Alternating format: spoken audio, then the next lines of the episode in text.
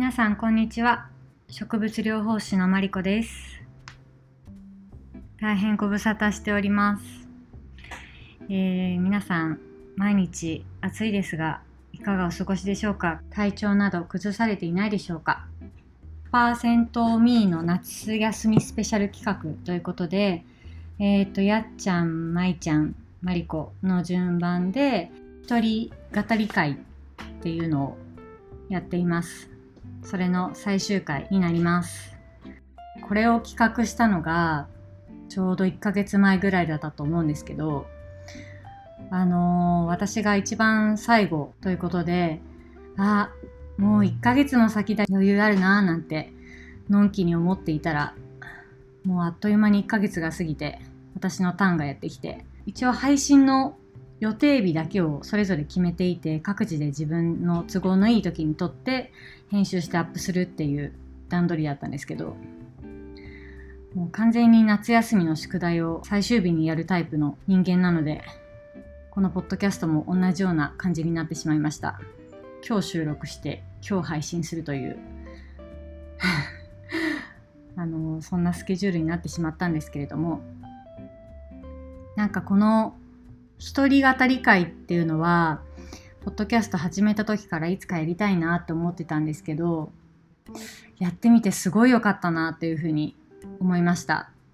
あのね、安定の舞ちゃんのこの癒しボイスと、ね、優しい感じ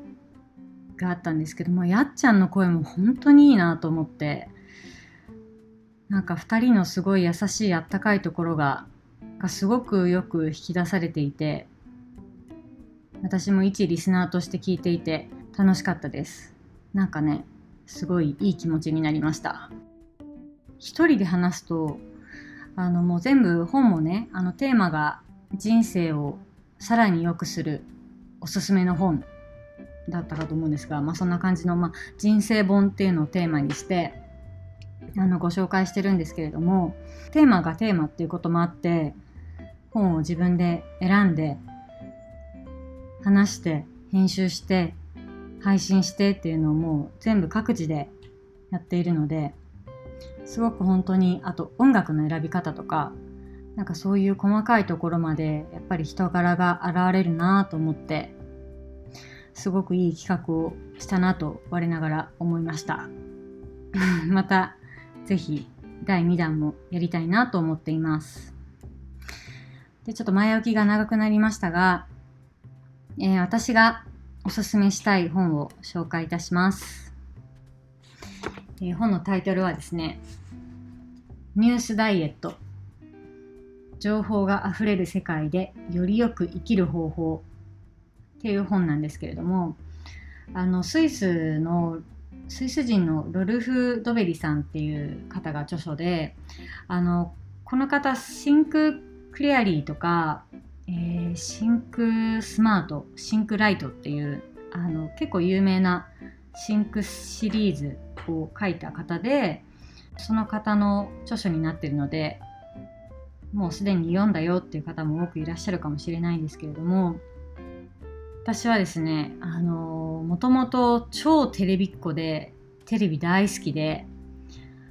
ほんとちっちゃい時からよく見てたなっていうふうに思うんですけど、特に見たい番組じゃなくてもちょっと BGM 代わりにつけたくなっちゃうタイプの人間で、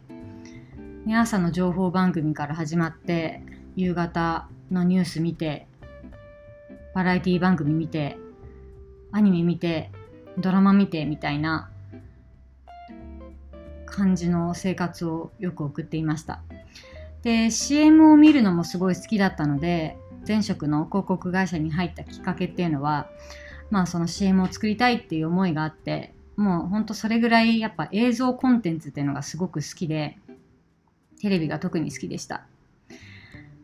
で、なんですけど、まあこのニュースダイエットっていう本を読んだのはきっかけで、もうこれだけ大好きだったテレビをあの手放すきっかけになりました。あの本の中にもですね、もうダイエットどころじゃなくって、徹底的にニュースを断つっていうふうに書いてあって、ニュースをあなたの生活から排除しよう。ニュースから自由になるのだ。それも完全にって書いてあるぐらいあのもうダイエットどころじゃないんですね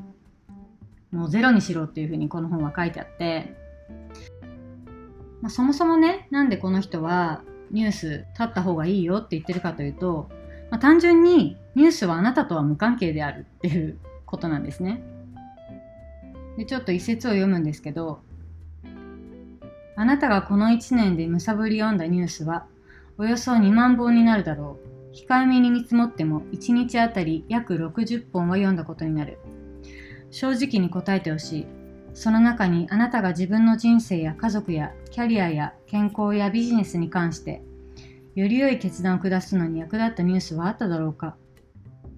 そのニュースを読んでいなかったら下せていなかったと思える決断はあるだろうか。っていうふうに書いてあるんですね。今読んでる LINE ニュースだったりテレビのニュースだったり、ま、新聞だったりもうニュースって自分で取りに行かなくても電車乗ってるだけでも入ってくるのでいろんなところから入ってくると思うんですけどもそういうこう特に短い簡単なニュースっていうのが特に本当に不要だよっていうふうに教えてくれています。ニュースで報じられていることの99%はあなたが影響を及ぼせる範囲外にある。世界のどこで何がどのように起きているかをあなたはコントロールすることができない。あなたのエネルギーは自分で影響を及ぼせるものに向けた方がずっと合理的だ。それが地球全体に比べれば小さな世界であることは認めざるを得ないが、こればかりはどうしようもない。あなたは自分の人生や家族や仕事や住んでいる地域や街に影響を及ぼすことはできる。だからそれ以外のことはただ受け入れるほかしかないのだ。そう、この自分の自分が影響を及ぼせる範囲っていうのをこの人は自分の能力の輪っていうふうに言ってるんですけれども自分の能力の輪から外れたものにはあなたの人生に何ら関係もないしむしろ悪影響があるというふうに言っています。でまあよくあのネガティブなニュースとか、まあ、それが怒りだったり怒りを伴うものだったりこう暴力的で悲惨ですごい悲しいニュースだったりっていうのはあのー、見る人の脳にすごくストレスを与えるみたいな話ってよく聞くと思うんですけれども本当にあのこの本でもそういうふうなことが書いてあってネガティブなテレビニュースは個人的な心配事を深刻化させるということがあの証明されてるよみたいな話が話も書いてあります。そうそれまでねあのテレビっ子で、まあ、ニュースももちろん大好きだし大好きっていうか、まあ、常に毎日必ずテレビを見てたしあのヤフーニュース読んだりとかいろんなメディアからニュースを私は取り入れてたんですけど、まあ、この本を読んだきっかけにああ確かになと思ってちょっと一回なんかやってみたいなっていう好奇心が生まれてテレビをまず1週間見るのをやめてみました。そしたらですねなんか案外と全く何の生活の支障にもならずしかも意外とあの禁断症状みたいなのも出なくってあっさりと1週間を迎えられたんですね。で本当夫にもびっくりされて夫はあんまりテレビが好きじゃないもうちょっとその全部集中力持ってかれるから いやつけるのやめてほしいっていうタイプなんですけどその夫があの私そんな私を見てびっくりするぐらい「えねよくやめれたね見るのやめれたね」っていうぐらい案外とあっさりとあのテレビ立ちっていうのができました。でまああのどんどん見なくなっていたのでちょっと部屋もすっきりさせたいしと思って最終的にはあの売却したんですけどなのでかなりあの世間のニュースに疎くって前に親戚でのあの結婚祝いの集まりで何人ぐらいいたかな？7人ぐらいかな？いた時にあの当時なんかキンプリが解散するっていうなんかニュースが話題だったらしくて私全然知らなくってでまだその時は前職の広告会社に勤めてたんですけどキンプリやめるんだみたいな話を誰かがしたら私が「えー、そうなんだ」って言ったら「えそうよ知らないの？そういうの知らなくて仕事に支障ないの?」かびっくりされたんですけどいやーでも私別にキンプリと仕事してないしなと思って なんかねやっぱり周りはそういうので「え知らないの?」って結構びっくりするんですけど私としてはうん、別に知らなくても何の影響もないなみたいなのがあったりしてまあちょっとねキンプリの例はあまりにもちょっと浅い話ではあるんですけれども。でなんかねそういうふうにこう周りの人が「えあなたこんなニュースも知らないの?」とかこの世の中でいろんなこう辛いこととか悲しいこととかね困ってる人がたくさんいたりとか、まあ、そういうニュース世界を知らない？世の中を知らない？っていうことをが良くないんじゃないかっていうふうに世界に関心がないんじゃないかっていうふうにちょっとそういう後ろめたさを、ね、周りがどうこう言うとか以上に自分で自分をなんかそれが良くないんじゃないかって思っちゃう人もいるかなと思ってでなんかそういう人たちに対してもこの著書の人は書いていてちょっと読みますね。ニュースを遠ざけているという話をするたびに私は決まってこんな非難を受ける。世界の貧困層の苦しみや戦争や残虐行為には全く関心がないということですか？私の答えは次の通りだ。そもそもニュースで取り上げられているそれらのことに関心を持つ必要はあるのだろうか？報じられている以外にも別の大陸や他の惑星で起きているもっとひどい残虐な行為だってきっとあるだろうに。そちらの方には関心を持つ必要はないのだろうか？境界線はどこで引けばいいのだろう？メディアの報じ方は一律ではない。例えば、自国民が亡くなった小型飛行機の脱落については、メディアは事細かに報じるが、同じような飛行機の脱落で亡くなった人が仮にカムチャッカの出身だったとしたら、ほとんど取り上げられることはない。それにメディアの消費を通して世界の出来事に関心を持つなど、これ以上大きな自己欺瞞があるだろうか。関心を持つというのは、本来何らかの行動を起こすということを意味するものだ。瓦礫の下から這い出てくる地震の被災者の様子を夜のニュースで眺めながら、哀れみに浸る行為は何の助けにもならないだけでなく、嫌悪すら催される。地震の被災者や戦争難民や恋に苦しむ人たちの運命が本当に気にかかるなら、お金を寄付しよう。注意を向けたり、労働力を提供したり、祈ったりするよりもお金の方がずっと役に立つ。というなんともなんか本当にそうだなっていう何も言い返せないようなあの本当に正論をおっしゃっています。なんかねちょっとこう冷たいように聞こえる感じもするんですけれども世の中に関心がないんじゃないかとかあのそんな自分は良くないんじゃないかとかなんかそんなことを思う必要は一切ないなと思うようになりました。ま、それよりかは自分が本当にやりたいこととか自分が得意なこととかねそれで自分の得意なことで誰かを喜ばせることができたり、ね、自分ができる範囲で、まあ、さっきあったみたいにお金を寄付したり何か自分ができることになんか集中していいんだなっていうふうに思いました。であの私がそのテレビを手放してまああのニュースがないことによって逆にね私知らないっていうと友達だったり親だったりはあの危機としてそのニュースをこう事細かに教えてくれるんですけど、まあ、それがねこうコミュニケーションのきっかけになったりとかしてあのニュースダイエットをすることによってあの、マイナスになってるなっていうことはないです。今のところ。でむしろね結構私今人生の大変革期にあるなっていうふうに思っているんですけれども本当になんか自分がやりたいこととかね得意なこととか活かせること世の中にまあ役に立つっていう言い方はちょっとあれですけどまあなんかそういう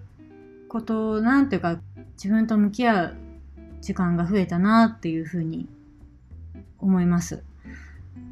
でなんかこう結構大きい決断自分の私にとっては大きい決断ができたりとか今までやってきてない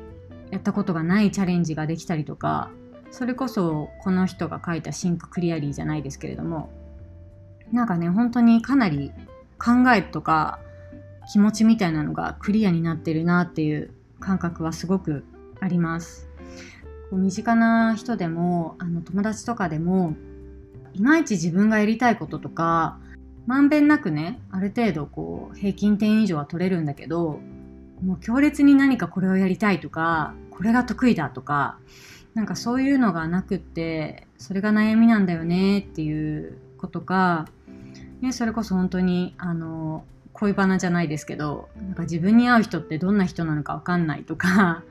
なんか自分が望んでるものは何なのか分からないみたいにこういう人っているんですけどなんか意外とこういうことこう外のわい雑としたあの自分と関係ない情報とかを断つっていうことをやってみると意外とその辺がクリアになっていくのかもしれないなっていうふうに思っています。ね、ただねなんか私もその、まあ、この本を読んだりとかこの本を読んだのがちょうど本当に植物療法を学び始めた頃とか食生活をこう変えて1年ぐらい経ったぐらいだったかと思うんですけど結構ねこのもうシンプルに見るミニマルにこう余計なものは買わないとか食べ物もかなりこだわって選別してこれは食べないこれはいいとかってこう全部いろんなものジャッジして、まあ、変なもので溢れているのであの正直な話。こういろんなものをこう排除してた時期があったんですね。体重も6キロぐらい痩せたんですけどそれはちょっと関係あるかわかんないんですけど。なんかねでもそれをねやりすぎると結構人生が狭まるなっていう感じもしててなんていうかおおらかさとかこう寛大さとかまあいっかって思う気持ちとかなんかシンプルミニマル効率性合理性みたいなそういうことだけに注意するとやっぱどうしても制限していく必要があって